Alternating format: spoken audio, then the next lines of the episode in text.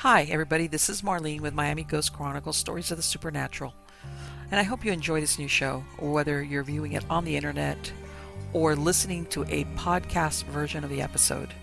I do want to thank you for being part of my audience.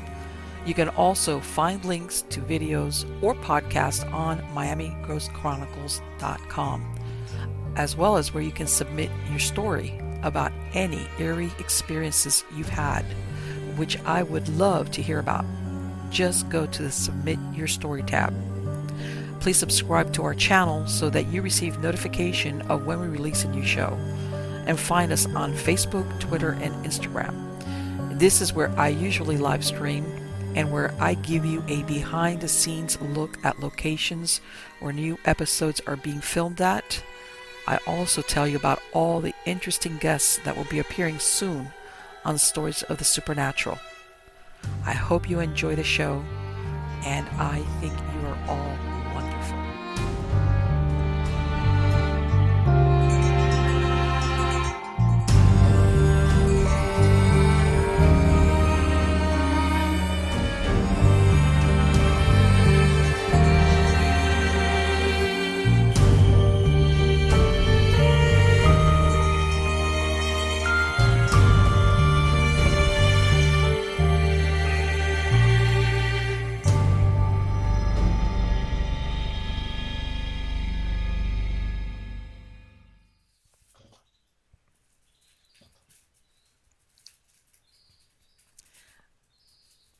everybody. This is Marlene with Miami Ghost Chronicles Stories of the Supernatural.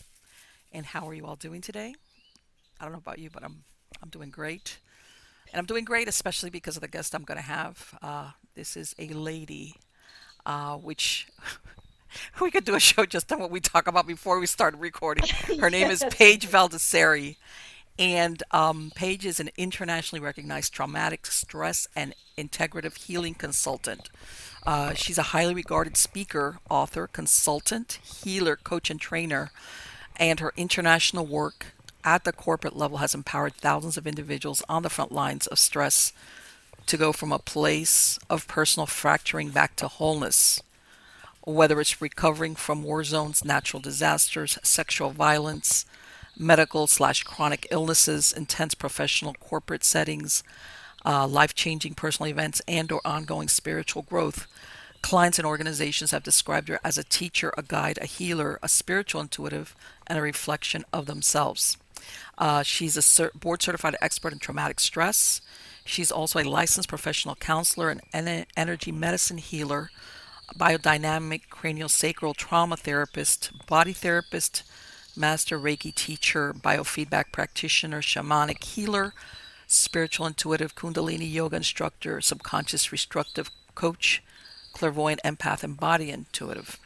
And right now, uh, right before I bring her on, as a matter of fact, we were talking here in Florida.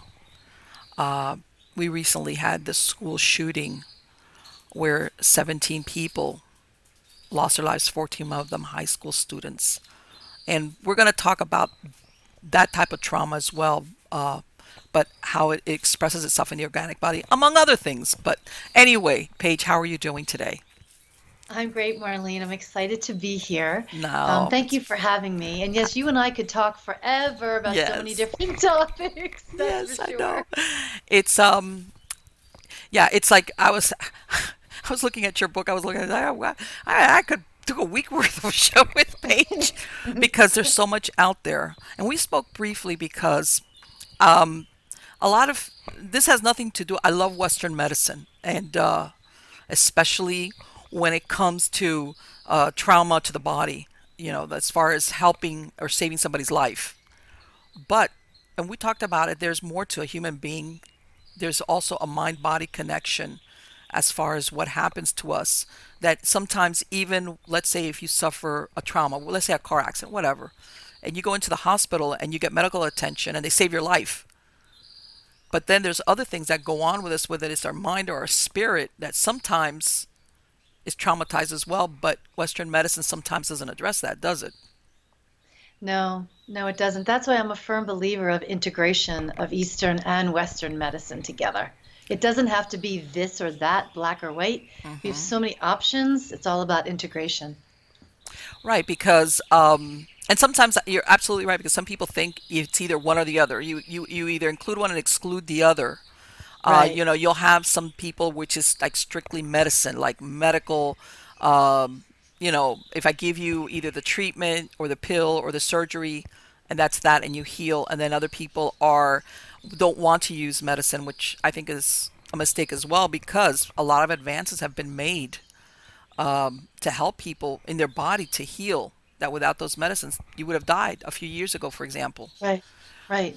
So, and what happened? Because I know that you've worked a lot of times with people that have suffered trauma of some type or other.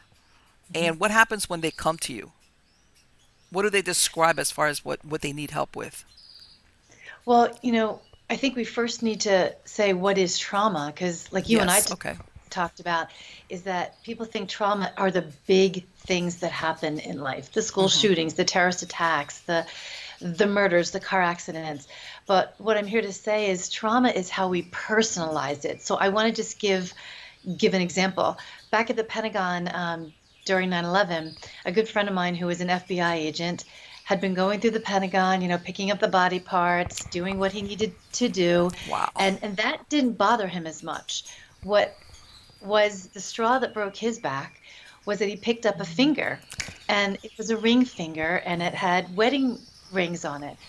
And he started to decompensate because it wasn't so much about yes 9-11 was horrible but for him that finger that he picked up was a female ring finger with wedding rings on it, and he was going through a separation and pending divorce. So for him, it triggered everything about the the potential loss of a relationship that he was having, and it also triggered his past cumulative traumas that he never dealt with. So it's all how we personalize what's happening because we don't know what somebody brings to the present day. We don't know all of the things that they bring in their bag since they came into this lifetime. So does that make sense as far as oh, absolutely. You know, our listeners hear that, right? And um, and like sometimes that, like you say, that one incident or witnessing is the tipping point. Yeah. That just that's just they it overcomes them. Like you said, they've had this and this, and they kind of like handle it, kind of. Uh, and then they have that one incident, like you said, where he found that finger, and it's everything just it accumulates and it becomes it overwhelms and i know that in some cases you know and, and, and this is the thing a lot of people stuff like this is not a one size fit all i think some people handle events differently.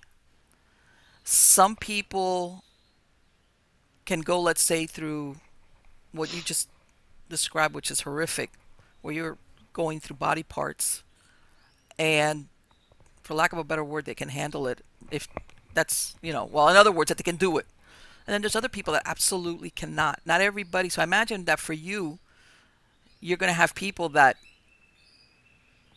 have been traumatized by certain things whereas another person that wouldn't have fazed them because we're all individuals even when it comes to how we react to trauma.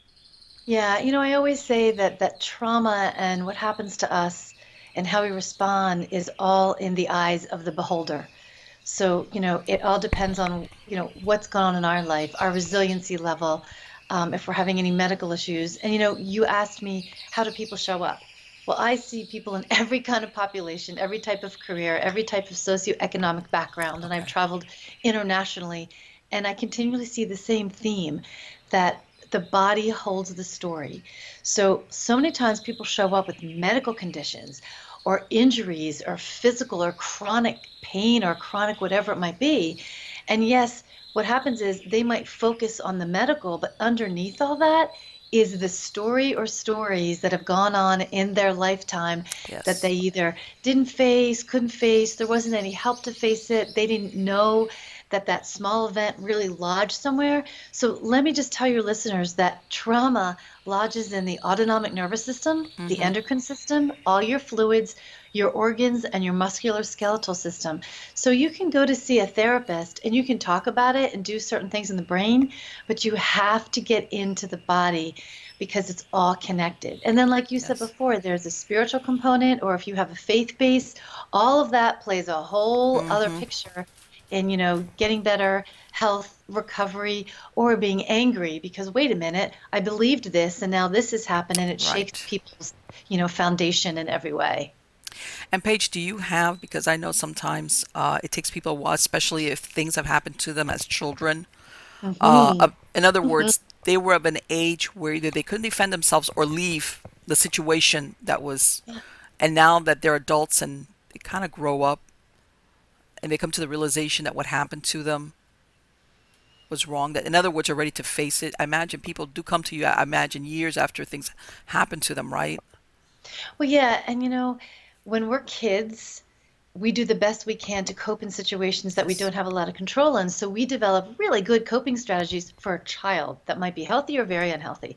And then we become an adult and we don't assess, hey, did those coping s- sty styles that I used growing up, do they still work for me as an adult? You know, one teaches us that what we use as a child a lot of times doesn't work as well Right, right. as an adult. So they usually don't. We there might be a few things that do, but I also want to tell your listeners that, you know, for me, what I've seen, I, I, I don't ever point blame because we are spiritual beings living in this human form. So hmm when you come into this lifetime, we are experiencing so many different things. And, you know, I have seen in my own life and doing this work is that there are always gifts and messages in the most horrific, challenging, difficult times where we just can't escape the pain. And it's how do you unpack the bag to find out what is the message in something that's so horrific? And people will say, How can there be any kind of message in something horrific? You won't see it right away.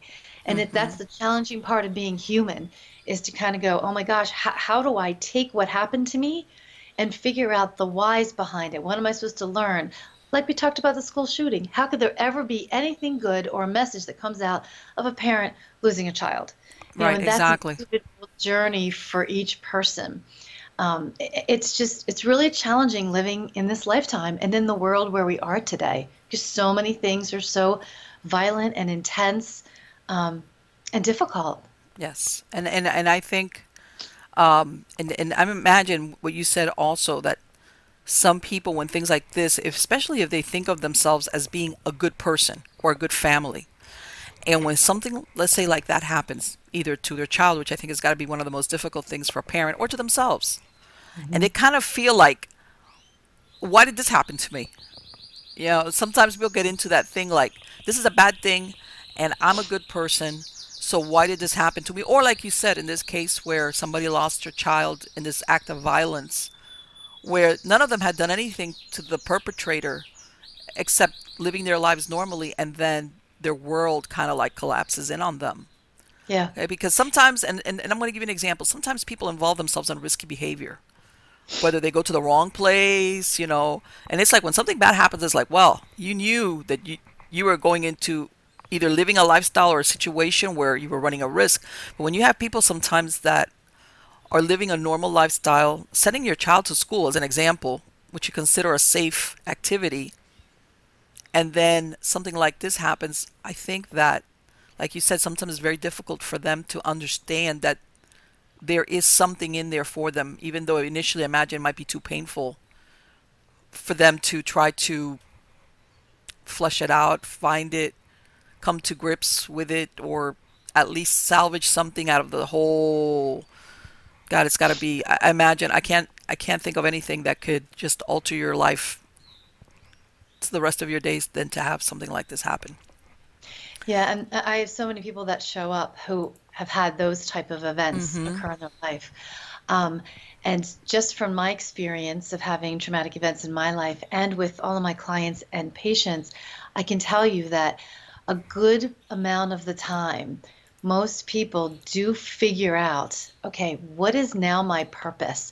Well, how am I supposed to be shifting or changing the world or affecting people in a different way so something doesn't happen anymore? Or how do we bring light to the darkest corners that others were afraid to look at? And sometimes it takes um, those who have gone through hellacious traumatic events to be the ones to step up, to take the flashlights and shine things. Do I wish it was different? Absolutely. Unfortunately, right. we live in in this type of lifetime and world where this happens. Mm-hmm. So, you know, for me it's an it's an honor to have somebody shed their complete soul of just gripping pain and difficulty and challenges. But that's where you step into, you know, wherever they have been, whether faith based, religious, spiritual, you know, there's so much more than this lifetime and in this world. And it really helps um, from my experiences to bring that to people as far as. Um, you know what goes on outside of this world where were we before we stepped into this world right. where might, might we go after this world and you know in my book marlene I t- give so many different examples of okay. messages that come in from children from adults who have transitioned. And I don't use the word die as much because mm-hmm. we transition somewhere else from this world. But how many times I've had these these children or these adults come in to assist me to help others, or they're assisting their loved ones, or they're assisting just us as humans in this lifetime. So they might not be here in physical form, right. but they're helping in ways that they couldn't before in physical form. We just have to be open to seeing it, hearing it, and connecting to it. Sure. And and unfortunately, the way we view death is uh, very. Uh, even if you believe sometimes in an afterlife or heaven, for example. Yeah. There's always a very big divide between the living and those that have passed on, as in, I've lost you, either definitely or at least until I end my life. You know, like and as, as in I die. But what, from what you're saying is, even though they don't have a physical body anymore, that mm-hmm. doesn't mean they've been erased. Um, Absolutely. And you know, I'm so glad you brought that up, and that was a really good point that you made, because there is no again black or white you know this this or that. And i teach so many people that come and i give workshops on this too of how do you get connected to those who have transitioned? How do you begin to hear and see the messages that they're saying oh, excuse me i might not be there in physical form which is the worst because we're human and we want that connection. Yes. You can be open and hear the messages of from animals, from plants, from other people that just show up for five seconds mm-hmm. that you these messages, they're here all the time. And what I see consistently, especially with children, yes. is when they die, um, whether it's from a medical illness, a violent death, whatever it might be, they hang around a lot longer. They're really hanging around. They're really motivated. They're really, you know, wanting to make sure somehow and give signs and messages to their family members that it's okay. I'm still here. I'm still around. It's just, you know, in our human form, our brain can't wrap around. Right. And and and, and I think that for parents or for family, this is really what they want to know, which is, is this child okay? Are they okay? Yes, and and you know, I see it all the time that, you know, how do I say this? Every adult and child that comes to me who has transitioned, died, they're not all in the same place and space. So okay. that's what's really interesting what I see, but what but what I feel and see consistently is wow, what a difference, what a lightness um, yes. what insight that they have outside of here. And for like parents or loved ones, it's a great gift that I can give. But yeah. not only just that they come through me, but here's the great part I can put somebody on my table because I use a table as well.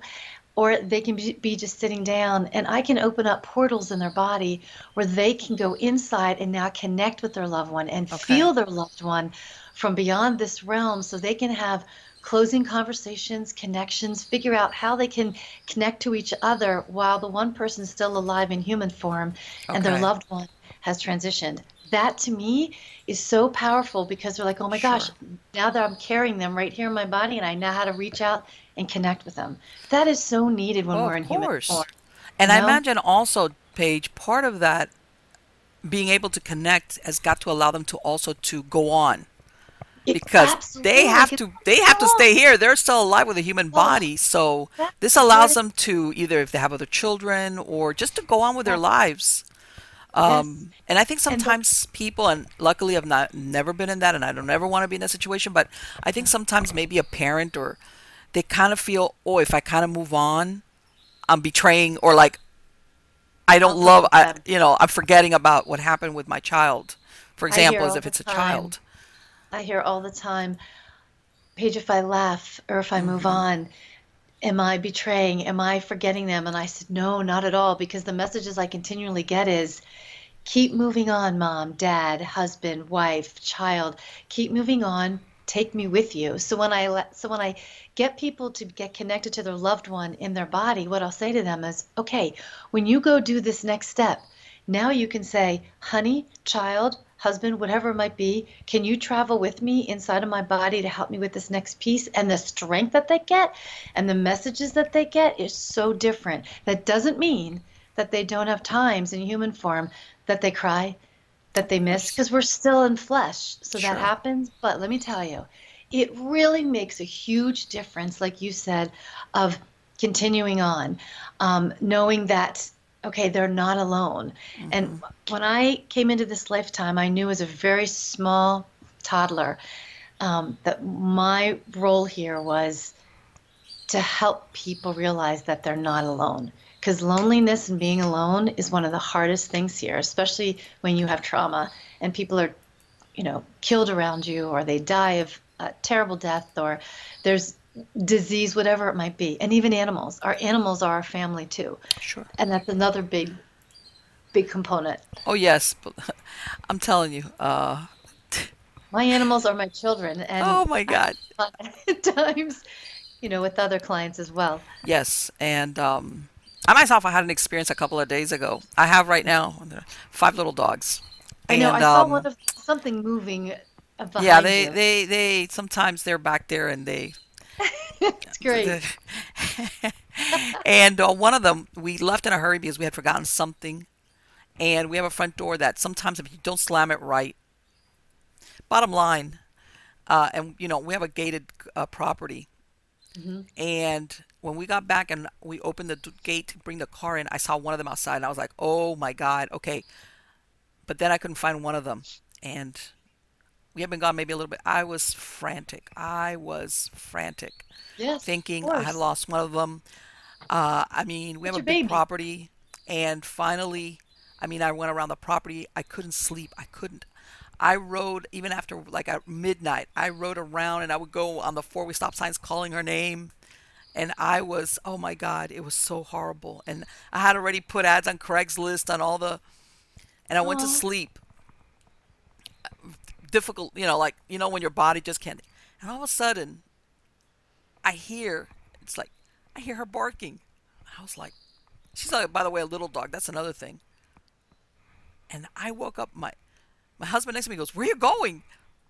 She was at the front at our front door. I don't know how she got out. I don't know how she got in at two in the morning, said, "Hello, I'm here. I'd like to come barking, and it was like that bark. You know, I've had I have children, but you know, it's almost like you know your dog's bark. Yes, yes, I I still do. to this point don't uh, don't quite understand how she got out and how she came back in. Okay, She's but small. back to the She point of yes, I'm one of these people that even our animals Mhm. they become enmeshed in your emotional life where they mean a lot to you. Uh, and I mean, I've had pets die on me, and I understand it because I think that's something that we forget about sometimes when we get animals that not what 95% of the time we're going to outlive them Yeah, unless you got a parrot or a tortoise. yeah. Um, so yeah, Can I share um, something about about about animals that's really important for signs and messages? I believe it.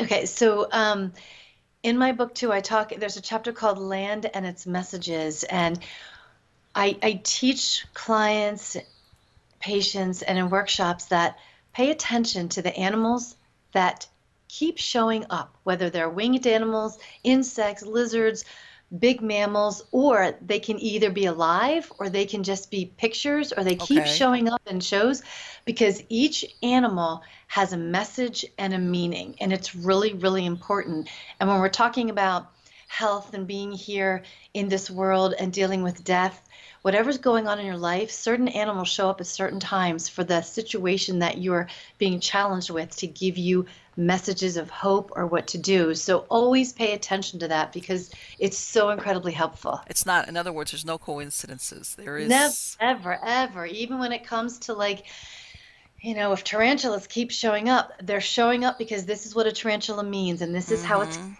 going on in your life and yeah Right, and a lot of people don't realize also that also when it comes to symbology, it's not a one size fit all Right. And I've used this example. Let's say to some one person you show them a tiger and they're scared and this is like a man-eating animal. You show a tiger to another person and you think it's an it's beautiful, it's powerful, it's sleek. You know, Mhm. everybody has a different interpretation. So like what you said, what you're seeing is meant for you individually at that time at that time for you to interpret it according to like what you said, what is going on with you hmm whether you're conscious of it or subconsciously because that's what that's I'm a subconscious behaviorist and I know that a lot of our behavior and our reaction to things is dictated by our subconscious mind. Like you said based sometimes even on experiences we have that we might not even consciously remember uh, but we react to it in different ways throughout our lives unless we come and for lack of a better word make peace with it or you right know I, I I don't, I'm and not so much into that closure word, Well, but if um, ever you're ever going to get full closure in human form. You right, may get some peace and ease about something, um, and that's okay because we're always searching for this inner peace and joy. It's hard to get, you know, when you're going through challenging times. Well, of course. And let me ask you something, Paige. And Yeah, I've run and I'll across this try and answer it, Marlene. where it comes to, and this is especially, I know this is really difficult for some people because I would say most of the times it's very painful. But I've noticed some people who were victimized at some time during their lifetime, either as a child or as even as an adult, they don't want to deal with it and because it's painful it is but i hmm find that when they don't they're still being victimized in other words that memory might be just as fresh as it was 20 years before. So it still has like a central theme and colors their daily life. So in other words instead of it being something that happened to me right or wrong i accepted i handled it and i moved beyond it they're constantly victimized. They're they're going through that. It's almost like on a loop kind of thing. And I don't know if you've ever had people come to you where Always, sometimes yeah. they might be even older and they tell you, and then when you kind of like go through the, you find that the core of it is that, that's still, they're still reliving it, for lack of a better word. Yeah, I call it like the PTSD loop. Yes you know, it's that loop that goes on in the brain, in the medulla, that that just loops and loops and loops and loops. So I work with that all the time, um, consistently, every single day, every Yeah. single day. I see that every single day. And remember, look at our wor- world. We live in a time, and we have been, um, that's pretty violent. Yes. That's pretty scary. You know, I look at the world as world before 9/11 and the world after 9/11. Yes. Because for me, things changed drastically after 9/11. Sure. Yes. It, yeah, it was. I mean, there was always precautions and you heard of certain things happening, but I want to say f- was kind of distant in a way. Um, and it didn't color your daily living as much as it did after that. And uh, like I was telling you before, there was my kids were in high school. This is the first time. Uh, I mean, they had my emergency numbers in the office, but this was the first time I made a plan with my kids. If something happens, this is we had a plan, a meeting point, where to do, where to go, stay here. And e- before that, uh, 9/11, I never had to ex- experience or go through that, you know, or tell my kids this is where we're going to meet. it's like, but yeah, it, it, I mean, and it's evolved from there. It's taken on different you know things where and, and in some points uh, it almost becomes uh, a little bit surreal hmm and i think that sometimes Well, we're people desensitized because we see violence on TV, video games. We're constantly hearing things from the news. Um, I remember working at the Pentagon, and you know there was certain places within the Pentagon that the war that was in and still is in the Middle East. hmm When they would do warfare, we'd have these young, you know, younger adults pushing buttons, sending, you know, missiles over there, and to them it was just like playing a video game. There was no connection sure connection to a missile over to life that is over there because they've been so desensitized from playing video games all their life. So yeah we take a look at, you know, what TV, movies, um, the news, video games has played a part in all of our lives. And even though we've become desensitized, every single time you watch or hear something like that, the body takes it in, in their fluids, the organs, the musculoskeletal system.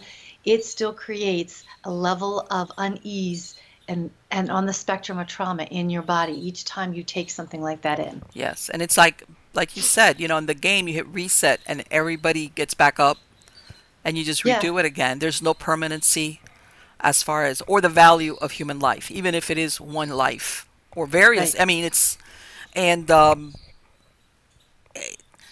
and I don't know. Like you said, maybe it's because the video games or the amount of time. And I'm going to go back to the good old days. I remember watching what would be considered politically incorrect cartoons when I was a kid, like Jonny Quest, where you know oh, you saw. Jonny Quest, yeah. but you know what? I always did used to distinguish. Plus, let's say I would just watch that Saturday morning, and after that, I would get up and go outside and play. Yeah. So I wasn't constantly bombarded mm-hmm. by this. It was like it was a cartoon. It was an adventure, but I knew that that was not real. Uh, and but the rest of my time playing, that was not what I was doing. And I think, like you said, because let's face it, it's very engaging if you get into it. Uh, plus, you're in the air conditioning and you've got food and uh, you just hang out with your friends. Or in some cases, I know a lot of people even develop uh, relationships with other players if they're on one of these platforms where people from around the world can go in and play at the same time. I've seen where um, this is more real to them than their real lives. Life. Yeah. Yeah. And um, it's a good escapism. It is, and th- there's nothing wrong with escapism. And you know, I've I've found you know some like I tell somebody, you know, it's okay to self-soothe. You know that thing how they say women, you know, we go shopping, and everybody does it for a little while. It's okay. Distract yourself, go to the movies, right. go shopping, whatever and then you kind of like come back and you're like okay now let me see if i can handle what's going on. It's you know some type of stressful situation that's going to happen. If you're alive and you got a pulse you're going to it's going to counter stress somewhere along. But it's when all of a sudden you're distressing or distracting yourself continuously. Right. Okay? That's, and that's, real life and all the things that come with real life are like i won't think about that now. I'll go play. Right. Right. Right. And then what you're playing is what you said what you bring into into your mind and into your, your system, body. to your organic system. Yeah. Yes, I, I, I agree that the phenomena that we're experiencing now has a lot of roots that if you follow them back, the final product is what we're, we're seeing now. Um, and like we were discussing, especially if you're talking an individual has some type of mental illness or behavior disorder that sometimes they're just they can't distinguish too well with um, with reality. Maybe because in this case, like we were talking about the shooter, his behavior was so weird that he kind of alienated his classmates. So they that isolation. So I mean, and it unfortunately snowballs from there. But uh, I think all those components sometimes the the the final result is not good. And like I said, even that um, that isolationism where sometimes the relationships you develop via the character that you've created is more real to you than going out, which I think is a big problem, and actually engaging with other human beings around you, even if sometimes they're unpleasant. it's like, hello, this is life. Of course, you're going to run across people, and you learn how to deal with it without wanting to kill them, I guess is what I'm saying. you know, it's like, oh, that jerk. Okay. And then you walk on. You know, it's like it doesn't mean you're gonna like everybody or get along with them. You're gonna run across people that you they're unlikable, or they treat you, they say something or do something that you don't like. But then there's there's like a medium point between yeah, you get angry and like and then you go on your way. That's it. And that's you don't why, want to take them out. yeah, and that's why when we're when we're having issues and we're coming up against what we consider a challenging situation with certain with certain individuals. I try really hard myself, and I teach people this as well. As when you're having a really tough time, look through the person into their heart center and notice that they are walking soul and spirit just like you are. Um, they're showing up differently in human form because they have their journey and they're doing what they need to do at this time. And if you take a moment and really start to look at someone at the heart center and start to look at them as a soul, you can say, hey, you know what? I've shown up like that too. Because guess what? Everyone's a mirror back to us. So if you can look at them and go, okay, they are soul and spirit just like I am. I've had days where I've acted like that, or you're mirroring back to me. It makes a little bit difference of how you respond to that person or how you walk away from that person. Exactly. Um, and that's a that's a big component. It's challenging to do sometimes, but if you can get into that that pattern of looking at people that way and going, okay, they're holding a mirror up to me. What am I supposed to learn from this? Um, Exactly. And or okay, they're soul and spirit too. I've acted like that too because not any one of us of is perfect all the time. So just a little tidbit and a suggestion um, for your listeners to kind of start to, to play. And I think also, and I don't know if you've run across it, people that seem to be always angry. Their their their level is always angry mode. So of course it doesn't take much to get them to react. Uh, You know, not even a chip on their shoulder. They're just angry all the time. So, you know, somebody cuts in front of them in traffic, they go off. You know, uh, anything. Ha- somebody takes their parking space, they go off. Um, whatever. They're they're always and um, I don't know. I don't. I know in some cases some people use it as a self-defense mechanism. At one time, it served a purpose, and they kept that angry uh, persona. And I usually see it as, "Tell me how angry you are, and I'll tell you how scared you are." Uh, and but unfortunately, the repercussions of it are that nine times out of ten, you you always have more confrontations. You're unhappy, very unhappy, um, because nothing fulfills you. You, I think it's really difficult to be angry and happy at the same time. Well, they can't take up the same space. They can't Yeah. live in the same space. And for anger, you have to remember, wow, because anger is not an emotion that can sit by itself. It's always fueled by something else, whether it's betrayal, sadness, hurt, disappointment. And if that has continued in their life, um, it's easier for them to go to the anger place than it is to actually feel what's underneath Yes. that anger. Um, and that happens so many times. Um, so many times. So a lot of times when someone's c- completely angry or like you said, cuts you off, throws you the finger, whatever it Yeah. might be, again, step back and go, wow, what happened in their day before they saw me? What happened with this? And that's why there's random, just random acts of being kind. I remember, do you remember when the, the toll booths, you had to put change in them and stuff like Sure. that, and now you just use the card? Yeah. Um, I always have told people, look, pay for the person behind you, whether you use it on your credit card or whatever. It's four bucks, two bucks, whatever it might be. That thing changes somebody's. That Yeah, changes someone's Exactly. day. If you're in the grocery store and someone's really angry, offer to, hey, can I help you with this or Yes. whatever it is. Doing something. If you're in a good mood, spread that. Yes. You never know. You don't know if that person just lost someone, if they're dealing with a, a, medical illness. You don't know. Did they just lose their house? Like you don't know what's going on in that person's life. Yes. It's so easy to throw curse words back at them, but it takes a lot to stop and go, wow, there must be something really going on with them.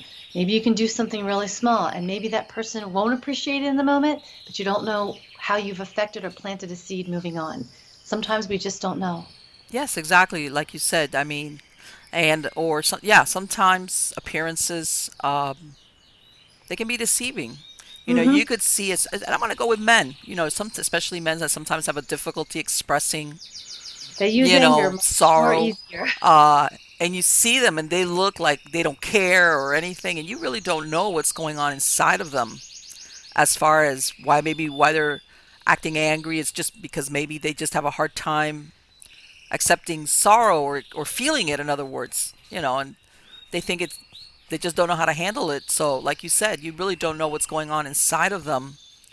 That an act of kindness could make a difference for you know, them. whether it's man or woman, Mhm. um, just try and always remember because we've always been in those places too where we've been angry, we've been disappointed, and that's and that's blasted out towards someone, you know, towards someone else in some way, shape, or form. So Paige, let me ask you something. Let's say when somebody comes to you and, and, and, and by this and you tell me and I don't know. Sometimes I find that we kind of live in an instant gratification where people want instant instant relief, instant results. And sometimes I find that especially when you're talking whether it's physical trauma, sometimes, many times, as emotional trauma or something.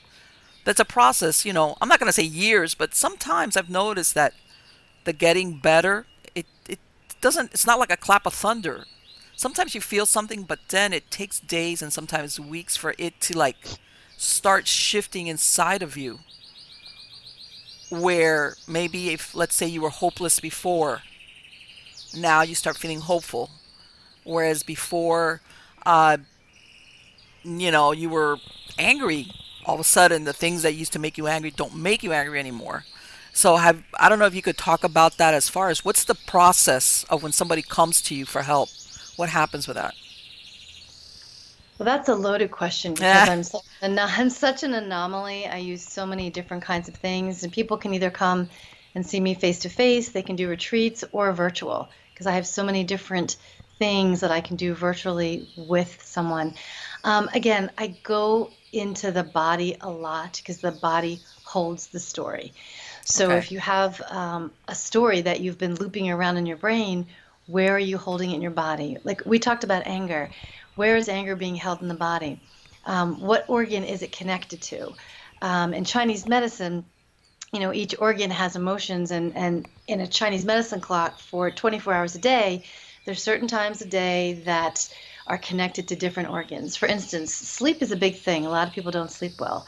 So if you're getting up between one o'clock and three, that's the liver. You know, when the liver is about detoxifying, um, our food, our fluids, but it's our emotions as well too. Right. So you're having a tough time detoxifying what's going on, our emotions coming up, and you're not being able to process them. Um, so you know, I use a combination of Chinese medicine, organs, chakra work, the emotions, the body telling the story, and what type of physical ailments have you had? Each one of us carries our emotions differently. So if someone comes to me and says, "Hey, you know what? I'm always having intestinal issues." Chronic diarrhea or constipation, IBS, whatever it might be, well, that's the first and second chakra, and that's a lot has to do with, you know, how grounded are you in, in the world? Where do you believe you fit in in the world? Mm-hmm. What's your stability level in your world? Um, your sexuality? Do you have, you know, um, past sexual assault, sexual abuse types of issues, inappropriate touching? So anything that's gone on, the body's taking the hit and it's holding in your fluids, your organs. So when I start to work on that area and get my clients and patients connected to the organs, I can actually get them connected inside their body to their organs, but the organ's are going to tell the story. And then they get to release it. And then things are much more calm, much more open, and then they get to find out what do they need to take care of in that section of their body Okay. as they move forward. So in the body will tell you what it wants you to do, how it wants you to do it, how it wants you to eat, what different mantras, the body gives you information.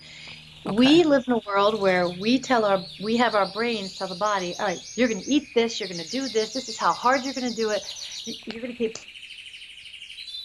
pushing, pushing, and we never let the body say, um, excuse me, that doesn't work for me until we have a, phil- a, uh physical injury, an illness, chronic situation go on, and then all of a sudden it, it gets our attention, hopefully.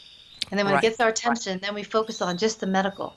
And in my book, I talk about working and training with medical doctors of all kinds of how that's just one piece, the physical situation that's coming up. What's the story that the physical disease or injury is holding that you need to pay attention to to help release it? And or maybe part of your journey here in this lifetime is to learn how to deal with medical issues. Everybody has different journeys and paths that they've taken on when they come into this lifetime. So it's very, you know, it's it's individual, it's very complex, but at the same time what I do is so simple and so easy because I find in a complex world the body and how we're dealing with things can be done in a very simple, easy manner that I can give someone that they can practice on their own, give them some homework that they start to become more empowered, Right. empowered by. I know Right, which is hard what you want people the the person to become empowered that they could that at some point they're going to go on the by their own and and take care of themselves. Yeah, I mean, how many times have you seen? I've seen continuously, and I talk to other practitioners in the wellness field. We've gotten so good at having practitioners tell us what's wrong that we don't own what's wrong and be a part of the collaboration of being connected to our bodies to bring information in of this is what's going on in my body those pills or supplements that you wanted me to take, I already know that's not going to work for me because I'm connected to my body. Like we want somebody else telling us how, when, what to do. Mm-hmm. And not that we can't guide and assist, but you have to take ownership of this flesh that you came in with and start to step into it so you can be collaborative for your own health and an advocate for yourself. And let me ask because it sounds also um, and I don't know if you've ever done anything called parts therapy, which is, you know, usually has to do with your aura. And, you mm-hmm. know, when people, their aura gets holes in them or thins out, yeah. sometimes mm-hmm. because of trauma, you know, sometimes if you're, you got some type of addiction or had some type of addiction, you know. And it could be just environmental as well. Yeah, you know, it could be, it could be a lot of different things that'll yeah, affect your aura. Um, yeah. As far as to protect you, you know, that's kind of like. Yes. Um, let me ask you, what it sounds almost. Have you ever, um, when a person, let's say, have you ever found that any of what's affecting them in their body, that it actually sometimes takes on us that if that it looks like something, whether it's a black mass or sometimes um, has even um, has a certain look about it or the person's personalized it to look as a, a certain way. Like some, I've I've heard of some people saying, well, you know what? If you ask them what does it look like, they'll say, well, it feels like something dark, or it feels like a, oh, yeah. a yes. black uh, yes. ball or whatever. It's not yes. really a black ball in the sense that, but that's how they see it in their auric body. And I don't know, do you see that, or have you had people describe it when they finally the get to that point where you find it in their body? all the time. And when you're really connected, what they see is generally truth of what's going on in the body. They can describe the texture, the color, the mm-hmm. size.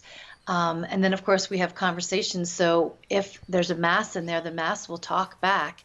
I teach them how to do that. Yes. The mass will talk back and say, this is why I'm here. These are the reasons why. This is what I need you to do. This is what I not don't need you know need you to do again it's becoming fully connected to what you've already been connected with when you first came into this lifetime right you have a knowing and an inner wisdom as soon as you came into this lifetime but no one has taught you how to connect fully to that inner knowing and wisdom. Like people talk about mindfulness which is fantastic. What i do goes leaps and bounds beyond mindfulness where yes. it's, it's going into everything and really taking full ownership and you know like i said before because illnesses and viruses boy they're coming in stronger and stronger. I do a lot of work with neurotoxin illnesses whether it's mold or lyme or epstein-barr because that's really embedding in people's bodies and just bringing their life their quality of life down horribly yes I, I, the other day i had to go to an emergency room not for myself but for somebody else uh-huh. And, you know, because now we've got this thing going on with the flu. And it's the first time I walk in, the personnel, you know, that, that take your information, or if you're trying to yeah. find somebody's room, they all had surgical masks on. And I was like, yes. Okay. And all of a sudden I was like, okay, I'm putting on the Purell. You know, I, and it was like, wow, you know, it's doesn't you understand that when you're going to an emergency room there's people there with different types of illnesses or sickness. Some of them are contagious some of them are not. Some of them are contagious and don't know it. But you never kind of like wig out the way all of a sudden it was like why is everybody behind this desk sitting on with a surgical you know one of these things over their mouths and their and their noses? It was like now i'm looking around and it was like okay i just see people that are sick but and i guess maybe being all the time inside a hospital but that's the first time I had seen that, where it kind of like wigged me out a little bit, like okay, um, it's and I understand. I don't want to. I don't want to understate the severity of, let's say, all these people have died because of recently of the flu, but uh, sometimes people don't realize that there's certain sicknesses, not like before, let's say when there was the Spanish influenza at the turn of the century where millions died around the world, but that, yeah, people can die, you know, um, from of the flu, and they have been dying sometimes because they their immune system's compromised or they were old, and firm very young. But and sometimes I know the media does has a little bit to do with that as well, as far as kind of like uh, making us ultra aware, or in some cases ultra scared of what's been around us all the time, which is that because our bodies we're still susceptible to sickness yeah, and that's a good message about um, going back to the challenges that are going on in this world and how much fear consistently comes out that we always yes. hear about. It's fear, fear, fear, fear, fear, fear, fear, fear, fear, and that embeds in the body. And we become a society that's much more fearful, yes. much more protective. Um, and when there's fear, there's a difficult time having love and trust.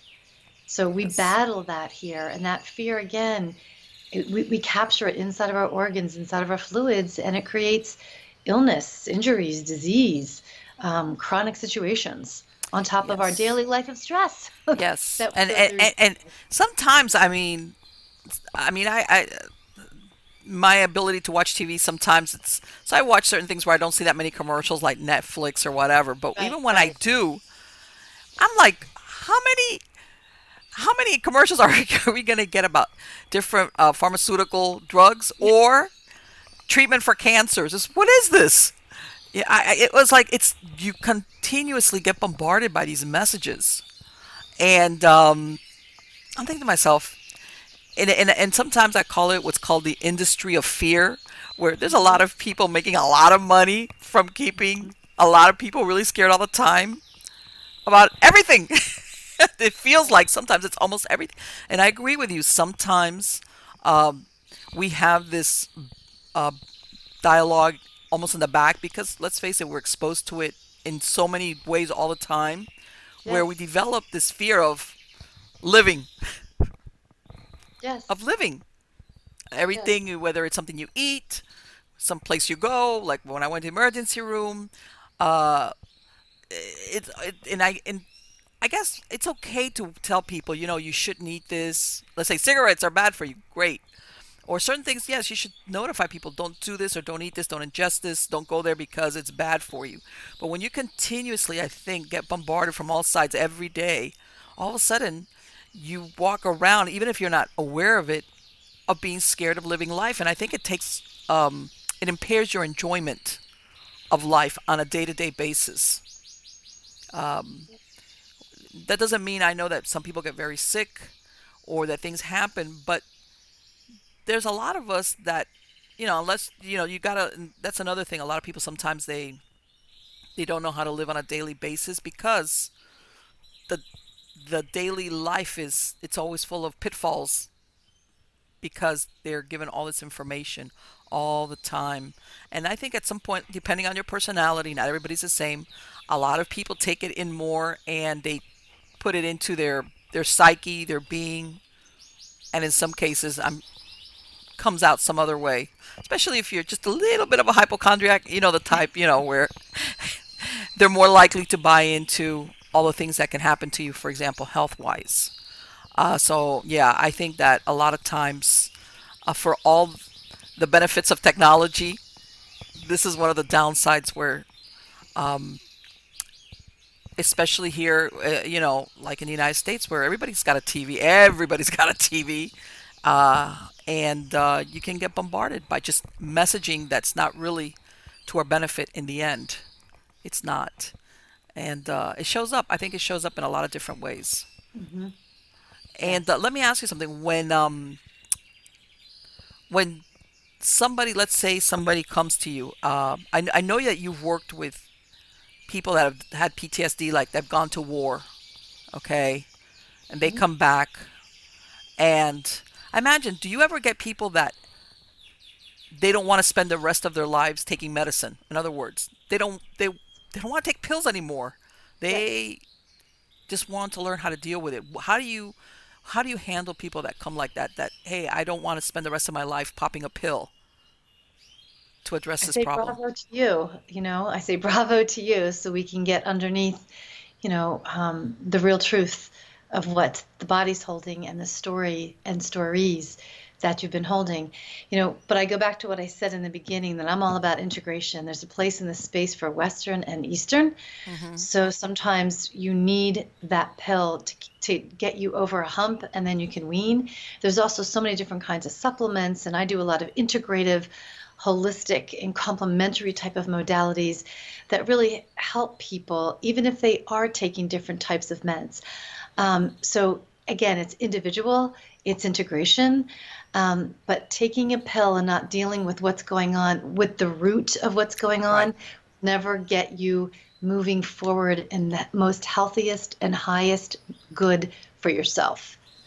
Right. And and and I've had as a hypnotherapist, I've had on occasion people mistakenly thinking that I can erase a memory. Can you hypnotize me so that I don't remember that? Oh, interesting. And it's no, I can't. oh no, no. Some of the things I've heard of, which is like, can you hypnotize my wife back to like she'll she'll feel for me like we did at the beginning? It's like no. But anyway, uh, my point is that interesting. You also, I imagine, it's not a question of forgetting; it's a question of understanding what happened to you, not forgetting it. What I always say, whether you have PTSD from war, sexual assault, a death, um, a car accident, or you're going through cancer, you can fight, fight, fight, but the but the word and the movement that you're missing is embrace.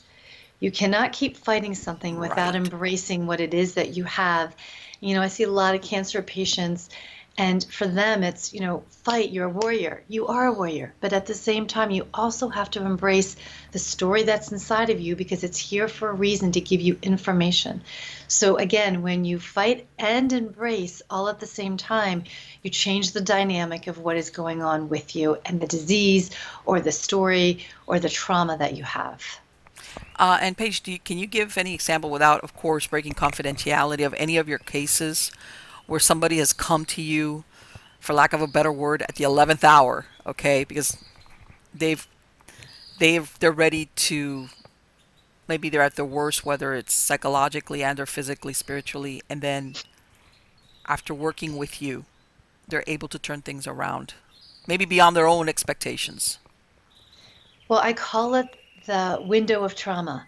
Okay. People have have known that they're not doing well, not doing well, not doing well, but until their life starts to really fall apart in every area and they're about to lose things, it's the window of trauma that they will do absolutely anything to get better. Abs- and you've heard of that. Yes. Absolutely anything. It's like a sheer panic. But a lot of times I caution people with that sheer panic because it's you can be impulsive with it, but it's about being consistent with your life? Do you want to just come in and just boom, okay, one session, I'm done? And yes, you will feel a little bit better, but you got to get to roots of different things um, get some tools under your belt in a different way. Because again, what I do is so different. Um, but it's that window of trauma. If you think you're going to come in and in one day or 90 minutes, things are going to be completely better and you're done, you know, it's not yes, realistic exactly. because how many years and how long have you been carrying what you're carrying? Um, and if yes. I'm going to work with the body and we're going to work with different things, um, it's going to take a little bit of time. Now, my work does move much quicker right. than most because of the different things that I do. But um, yeah, and I've worked a lot with first responders for years uh, fire, police, military, and in the world of um, fire and EMS, you know, we, we call them frequent flyers and in the ER, where you know they're constantly coming in. It's the same thing. It's the same story. Exactly. And that's that's that's what they're used to. And you know, we all get frequent flyers sometimes. And by the time someone reaches me, they want to do the work in every single yes. way they want to do this advanced work and they want to get connected beyond this earthly realm and they want to know more and they want to step deeper into it and they want to be more empowered and they want to be step into their their knowing more and be a little bit more intuitive and and work with the trauma that they have um, when someone comes to me, you want to do the work and, and, the commitment. I don't deal with frequent flyers. Um, right, exactly. Because of the level of how I work. And have you ever had the situation where somebody comes in for what's apparently, let's say, whatever, uh, a trauma of something, and then when you work with them, you realize that underneath that there's other things or another event or another experience. Mm-hmm. So in other words, it's yeah, they might oh. come in and say, "Well, this happened to me, whatever, Always. a year ago," and then when you start working with them, you go, "Okay," and you realize there's more underneath it. It's almost like another layer yeah, there's always layers, but what mm-hmm. I find is all of the layers, you could have lots of different traumas and situations, but what we're looking for is what is the themes because the theme is, is what carries you through. Um, so you can have all these different traumas, all these different traumas, but it's, you know, what's the theme behind all those traumas? And I'm a big believer, and I've seen it in my own life and with my clients and patients and where I've deployed and where I've been, is that um, with with trauma and all of the different layers. And all the accumulations kind of that you know go on with Mm-hmm. trauma that you don't need to keep reliving it and have somebody talk about it. And every single piece the body already has the story. You keep having them talk about it over and over again or having them relive it you're just perpetuating the fight flight Right. freeze response. I don't do that because i don't need to do that. That's another reason why i have um, people come to see me because they don't have to relive what they've already gone through it's Right. a very you- different process Do you find in some cases where people, like you said, once you start going into a little bit more of what's going on with them, that there's also a pattern of repetition, basically driving these experiences that end up in some type of trauma for them? In other words, they kind of like keep stumbling over the same. They they want to like they want to make it right, but they're just going about it the wrong way. Absolutely. It's kind of like life. If we don't deal with something, the universe sends us the same message. Mm-hmm. Could look a different way, but we still get the same message. We still don't get it. They'll send it again a little bit harder this time, and they'll keep sending it till it's more intense until we finally say, "Uncle, okay, I'm going to have to deal with this." Or or someone goes, I'm not dealing with this and I'm just going to drink or gamble or have risky behavior or whatever it might be. But the universe always gets our attention for our highest good. Yes. Yes, it's almost like and and and you would think well why would somebody put themselves either in a situation or in contact with a person that's going to repeat a very unpleasant or traumatic experience? Because that's what they're familiar with Exactly. and that's what they're. Exactly. In like their logic mind, they'll say, "No, never again. I won't. Uh, forget it." We have to learn the flags, and sometimes these flags or situations are very insidious. Mm-hmm. Um, and they're not as clear. So if you're not as connected, Yes. And, and, and I'm glad you brought that up. Sometimes they start out very, very subtly. Yes, yes. Some people think that it's in your face, and sometimes it starts very subtly, and then as it progresses, whether it's a relationship or some whatever, all of a sudden you're neck deep, right in a very similar to what happened to you before, whatever whatever it is, whatever the situation is. And you can ask yourself, and I've seen it. Oh my God, I can't can't believe this happened, or and it's like okay, there's something there that you're not wanting to either accept, deal with, um, uh, look at. I mean, You have to remember too, there's also different levels of layers. Yes. So maybe the same situation comes up, but it comes up in a different way because you're ready to look at it from a different layer. Mm-hmm.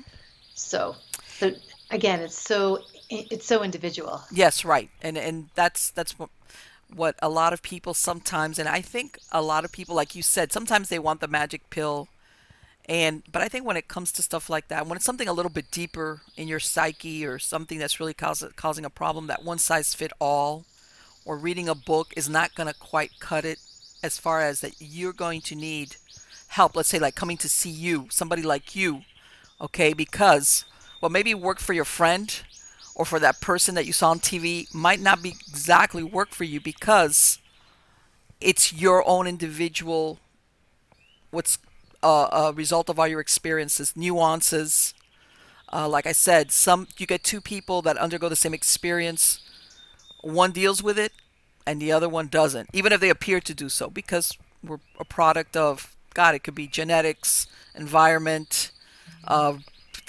everything that basically that we take in from the moment that we're able to that even though we're not conscious of it. So we're very individualized i think as far as when it gets to that point where you can't um, that's affecting your your life let me ask you something paige do you have is there is there an age group where you say there's an accumulation of either results where people say that's it i give up like you said uncle and they come to see you or do you is there like is it older people m- middle age when is it that you see most people say i realize that there's something here i'm not getting and I need help? All the above. I mean, it's it's it's okay. it, it's a it it's all the above. What's funny though is when I have someone come to see me that's in their 60s or 70s, what they'll say is, "For gosh sakes, holy crap, have I not gotten this yet?" And I'm like, you know what? It's okay. I don't think we ever fully get it until we transition from this lifetime completely, because Right. we're always going to be in this human flesh form, and then we laugh about it, and then we jump into whatever it is that the body needs to share. So But yeah. you also, and I'm glad also that it's no such thing. It's it's never too late. If you're Never, 50, 60, 70s, whatever, and you realize this is it, this is when you got your epiphany, that it's never too late. Yeah. It's not like, I'm too old for this. No, not really. No, because a lot of times too, as people get older and they're getting closer to their own transition from this hmm world, they really want to understand things more. And then they reach out to me too to understand more about what goes on after they leave this world. Because they read my book and they're like, oh my gosh, you know, can we talk about this? Because they have their own fears. Right. Even they can be just as religious and spiritual and faith-based, but the human mind will go, oh, you know, I'm still a little nervous. How do I really know what goes on? So it helps them kind of step into their spirituality or their faith, whatever it is, so they can kind of be able to embrace a little bit more that you're just leaving this world. There's so many other things and places and spaces that you're going to go to outside of this realm. Exactly. And I think that uh, it also helps when somebody comes to an expert, which is you're an expert in this. In other words, that you kind of like reassure them this is it's not a fairy tale. There is who you are, your awareness exists beyond once your body is not is dead. But you're Oh, not going to need it anyway. Yeah, and can I say something Sure. this is, I'm so glad you brought that up and said this because Newsweek, um, and I'm going to have this on my webs website. Newsweek came out with an article um, this month, the, earlier this month, that talks about they have found now that there is consciousness after the physical body dies. And I've been saying this for decades. Yes. So it was a great validation to what I wrote in my book and to how I work with clients to say that, hey, we are not the flesh. We're just Mhm. borrowing this wonderful human fleshness um, Right. to kind of live this experience, but we keep going on long after this. Right. And uh and I think that most people sometimes, like you said, especially when they're getting towards the end of their lives for whatever reason, whether it's their health or their age, Right, that right. Good point. Health that they start thinking, "That's it. Is that all there is to me? You know, that's it. It'll be like finito, like the dirt nap forever and ever, and that's the end of me." dirt. And and to think, okay, no, you know, once your body dies, which is what you need to exist on the earth plane, you won't need it where you're going, but that doesn't mean that's the end of you. It's just that the the right, the skin suit doesn't serve a purpose anymore where you're going. And a lot of right. people, unfortunately, and, and it's hard. And I and I know we're bound to our bodies, but a lot of people sometimes it's hard for them to think that they exist beyond this. you know, this is me. That's yeah, and that's why You I get people connected to their portals and to their spirit and to their soul. Um, and you know, it, in, my book, I give examples of what I've been shown that when someone goes through a horrible um, car accident or a murder, or their loved one thinks they died in pain, what I have seen is something completely different that happens when you're going through a horrific death. So um, it's actually much better than you can imagine. And it puts people's people's minds at ease because we always think the worst. Oh my God, they suffered, they the did this. suffering, yes. No, this is what really happens. And I talk about in that book what really happens with the soul and the human body when it appears to be a horrific death.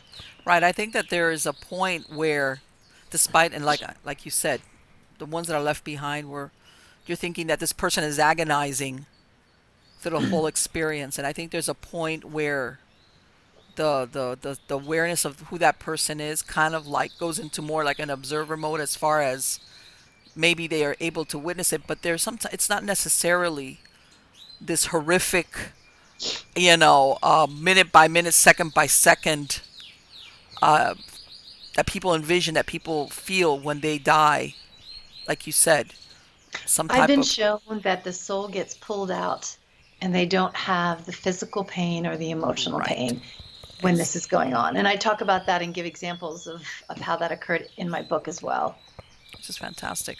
So, Paige, let me ask you, what is your website if anybody wants to go and visit and see your books or make an appointment with you? Oh, okay. Of course, it's a long website name because it's my name. If I'd had an easier name, it would have been a lot easier, Marlene. So it's it's paigevaldiserri.com and it's P A I G E V A L D I S E R R I dot com. And I know that you'll have this link, so if you didn't Yes, catch, I, I, I'm going to have the link yeah, at the bottom have, for yeah, anybody, but this is in case somebody's also just listening to it, they can find it. Um, you also have, you know, your your book out. Um, yeah. And the book is, and I know that you are visual, so I can see the book, but it's called The Red Bag: Connecting the Journey of Healing Through Life, Death, and Beyond. okay, And you can get that on Amazon, okay. um, or you can get signed um, special copies from me. You can go to redbagpress.com and you can see snippets of the book, interviews with the book, um, feedback from the book, both there and Amazon. So you can either order the book from Amazon or Kindle or Smashwords, or you can go to redbagpress.com and get a personalized copy. And when I say personalized, I don't just sign my name. I actually write. I, I tune into what the person's going through in their life, and I actually write. I take the time to write like a good paragraph to them. wow, that is Yeah, fantastic. That's great. That's definitely, yeah. oh yeah. I mean, sometimes people stand in lines when they want to get just a signature on a book. No, I write more than that. I write more because I, re I really believe if someone's going to take the time to, to pay for a personalized copy, I'm going to take the time to really write something in there rather than just my name. Absolutely. Well, that's Yeah. great. Paige, it has been wonderful to have you on. I want to thank you thank you, so much for Marlene. I spending this time. It was great to you. talk to you. And I'm so glad because I think that the future of medicine, of healthy human beings, is what you're describing. It's an integrative approach where Yeah, not only is it the body, but the psyche or the soul, the mind, everything. You can't uh, include one and exclude the other if we want to have healthy human beings. Happy, happy human beings, very important. Happy. I'm into the happiness thing. that's good. That's great, Marlene. Take care. Thank you so much. Thanks, Marlene. Bye bye. Bye. All right, guys. I love talking to Paige. Of course, I love talking to everybody. But no, all kidding aside. You know what? When, and I know that, you know, I'm, the show won't be released for a little bit, but, you know, here in South Florida, we experienced the shooting at the Marjory Stoneman Douglas School. 17 people were killed, 14 of them kids. Um, and um, the worst part of it is that, like what we were talking about, sometimes, let's say you um, are going or doing something that you know something could happen to you. If you're a police officer, you know, if you your window washer. I mean, there's certain things that you always have in the back of your mind that something could happen to you. You don't want it to happen and you take precautions. When you think of going to work, if you're an employee at a school, or you're a child or you're a parent sending your child to school, okay, um, this is this is the stuff that so many millions of Americans do every day without thinking twice that something like that is going to happen to them and change and shatter their lives because there's no other way to think about it. Okay. Even the students that survive. As a matter of fact, now in these few days is when they're starting to come back to school, and I don't know how they're handling that. Um, you know what? This is well, this is what's happened in this is like a time capsule right now that happens. And of course, it got national attention. My point being, but there's other things that happen to people individually throughout their lives that can be just as shattering. It doesn't make the news, okay? It doesn't get all this what's going on, but it's just as devastating to people. And I wasn't kidding when I said that I truly think that some people naturally or whatever they, they, they, they, they know how to handle it. They they process it. They grieve whatever the situation involves. But there's a lot of us that get stuck they can't get around it, they can't go beyond it, they can't progress. Uh, sometimes it's something that happened to them personally. Sometimes it's hap- something something that happened to somebody they loved, and it's like all of a sudden life keeps moving and they don't seem to be moving. And maybe at the beginning when something is fresh, uh, you know, you got to give uh, yourself time. But there's at some point that you should be rejoining life, changed. But some of these things, you're never going to be back to the way you were before. But that doesn't mean that you're stuck.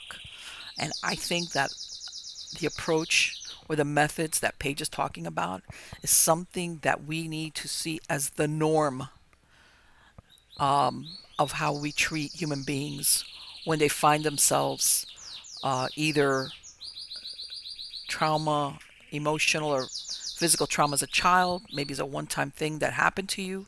Could be something systematic, which means it happened various times. Adult, child, one time, war. God, we're human beings. Like I said, you have the same situation, two people, one handles it really well, the other one just doesn't. We're all different. But because of that individuality, uh, I'm hoping that in the future, besides Western medicine, which deals strictly with having the body survive, that this will become very, very accepted. And I know I'm reaching out here. they will even have insurance plans that will cover the cost of not only traditional psychotherapy, okay? And by this, I don't mean that you don't need to have a mental or behavior disorder to go to a psychologist or a psychiatrist. I'm talking as this is part of integration of exactly what she said that a lot of times we take this grief or this anger or whatever it is and we integrate it into different parts of our body and it shows up in certain ways. And we need to get to the point where if that person needs it, that they have access to it and it's an accepted form of how can I say um, giving us good health in all. Because a lot of times we think that you know if you if it's not a pill or something like a shot it's like oh well but we're we're more than that. We're more than just our bodies. We are. I mean you could fix somebody up physically patch them up and they fat but if their psyche, if their brain, if their emotions are not, yeah, you have a very unhappy and sometimes unhealthy person emotionally and a body that's perfectly healthy. And the quality of their life is not good. And sometimes then of course and what happens is that person might develop other physical symptoms throughout the years because that trauma or that uh, something that they witness. Sometimes, believe it or not, you can and by this, believe me, I am not into victimology. No, victims are unhappy people. There is no happiness, no joy in being a victim, folks. None whatsoever. However, there's moments when things happen to us that you don't want to be victimized by it so that you can move on. Being in a state of victimhood, forget that. But but what I'm going to say is, like I said, how everybody's individual. You'll have somebody that sometimes things don't have to happen to you directly.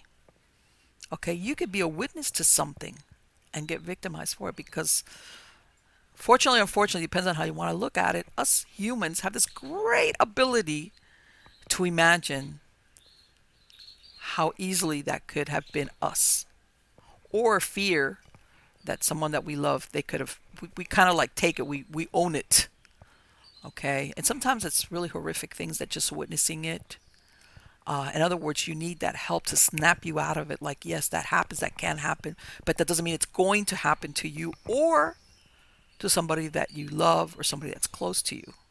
All right. Another thing, and I'm going to have a show about that, what I call the industry of fear. I think we're force fed a lot through the media, about all these catastrophic things that can happen to us. Okay. Just living. And I'm going to give you this thing that happened with the school, that is horrible. It's horrific. But the truth is, the chances of that happening to us individually is very slight. Not one time more is it acceptable, by the way. By this, I don't mean it's okay. It is not okay. And that it should be addressed, absolutely. But that the rest of let's I'm going to use the United States of us Americans thinking day in and day out where all of a sudden you're you, you, you you're getting victimized by this mindset what if I send my kid off to school and they're going to die and somebody's going to have a little and all of a sudden your life is and then you know you watch all these commercials of all these medicines or th- diseases or illnesses and all of a sudden you know we're, we're getting bombarded with all these messages of all the things that can happen to us all the bad things that can happen to us. Either happen to us illnesses and you know what? That's bad for us. That's bad for us because whenever human beings live in a constant state of fear, even if it's in the back of your mind, it hurts you. It impinges on the quality of your life. It's much more difficult to be happy because even when you're happy, you're waiting for that other shoe to drop. As in all these things that I see every day that could happen to me, Okay, or you'll get the people that think that they don't deserve to be happy. Oh my God, all these horrible things happen. All these other people suffering. Why am I so lucky that nothing's happened to me? Yeah, there's people out there. There's nothing wrong with that. Everybody's got their own path. Okay, sometimes things happen to people without them bringing it on themselves, for lack of a better word. Sometimes things happen to people because they put themselves in a situation or in a location where it was more, more likely. But we should never feel guilty for f- being happy, especially if you're living your life on a day to day basis. Very important, folks. Take it day to day, okay? And I think at the end, and I've said this before, I think in the end, what we all want is just to be happy, okay? I'm not going to say that we walk around going, ha ha ha, I'm so happy. It's great but that we're content and that we're happy. And when you're like that, whenever you get the dips or the bad things that happen, and sometimes it doesn't have to be really bad, it could just be things that are annoying, stressful, things that happen, we're able to better cope with them. Okay?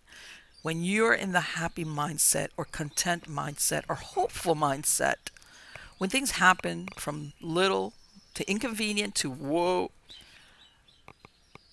your approach to it is more realistic, as in maybe at the beginning you'll go, okay, but then you're better able to cope and find solutions or see the light at the end of the tunnel. However, if you are living already in fear, in distrust, in anger, in hopelessness, whenever you get the inconvenience to whatever, it's overwhelming. Even the smallest inconvenience becomes huge. And if it's really something, a stressful, big, giant problem, it can seem insurmountable. And that's why I'm saying that we should all strive, and by the mean, I don't mean Pollyanna, okay, to look at the positive spin of things, to take our lives in segments of 24 hours. Because the truth is, last time I checked, time travel is not possible. You can't change what's happened in the past. Okay? Worrying about the future doesn't change it. We worry about a lot of things that never come to pass. By the way, there's a big difference between worrying and preparing. Okay? Let me give you an example. If today is Tuesday and on Friday I have a project or presentation that I'm worrying about it is not going to do anything for me. Now, if you tell me, hey, today, what do I need to be prepared? Oh, well, you know, let's say I have to have a certain set of clothes that I want to wear. Okay, I'm going to have make sure that that's ready. So I'm not going to stress out on Friday finding out it's not there. Or do I need to get this material? Or do I need to, okay, that's it. That's what I need to do today. But I'm not worrying about it. I'm just preparing for what I want to do. But I don't spend my whole day thinking of all the things that are going to go wrong worrying about Friday. Believe me, it doesn't. And a lot of us make the mistake that thinking that we worry about something, we're preparing for it. doesn't exist. But unfortunately, as human beings, like I said, between the way our minds work, the messaging we're getting constantly from different sources, we fall into it very, very easily. And by this, I mean sometimes you have to f- make the effort to pull yourself back and say, stop thinking like that. A lot of people think it comes naturally. No, of course you're going to have to go snap out of it, stop thinking like that. Or if you fall into that, and especially if you're into one of these people that that that you do that like almost automatically, yeah, there you will have to consciously pull yourself out of that mindset or that train of thought. And then as you do it more often, it becomes less and less automatic. Okay? And yes, there's times when it overcomes you and then you have to pull back. But believe me, I'd rather be a happy human being than a worried, unhappy, scared, angry human being. Okay? Because I'll tell you what, and I know this sounds very metaphysical, but it is. Your expectations usually will manifest themselves sooner or later. And by this, and I'm sure some of you will say, sometimes our expectations, if they're negative, somehow or other, we will manifest them. We're, we are very powerful beings. And if we concentrate on something long and hard enough, which unfortunately, the emotions of fear and anger are very powerful, somehow or other, we will it will manifest in the physical world. It will. And I've, I've tested this theory many, many times. Okay. And it does. So, yes, our expectations, if you're hopeful, if you're happy, you have a problem, but you you think or you realize I'm going to be able to find a solution to this. I will find whether whatever, whether your spiritual life, your religious beliefs, whatever it is that that that's you. you know, if if you however it is that you get there. Happy human beings are kinder. Um, like she was explaining, we're more willing to overlook when somebody acts really ugly towards us or even help them out. Um, we have more compassion. So yes, by the way, there's again, there's nothing wrong with striving to be happy, whatever it is that makes you happy. So again, guys, I hope you like this show. I love speaking to Paige. Like I said, the link to her show is at the bottom. By all means, visit. Um, like I said, I, I, I, I would hope that in the future there will be many pages offering these services for us human beings. Um, read her book. Let me tell you something. It sounds like you get a lot for that book. I'm telling you. It's almost like you get a mini reading to go with it. Um, and uh, subscribe to my channel. If there's some type of notification on there, uh, hit it so that you are aware every time I release a show. You're catching me on YouTube, if you're catch, uh, catching the show on podcast, whatever the case might be, I also live stream on Facebook, on Twitter. Um, and again, to believers, send me your stories. Go to MiamiGhostChronicles.com. Go to the Submit Your Story tab, and I want to hear what's going on with you guys. Like I said before, whether you want to write it, speak it, uh, have me contact you, and you can relay it to me. We'll figure it out. So, again, guys, thank you so very much. You're all wonderful. And thank you again for being part of my audience. Take care.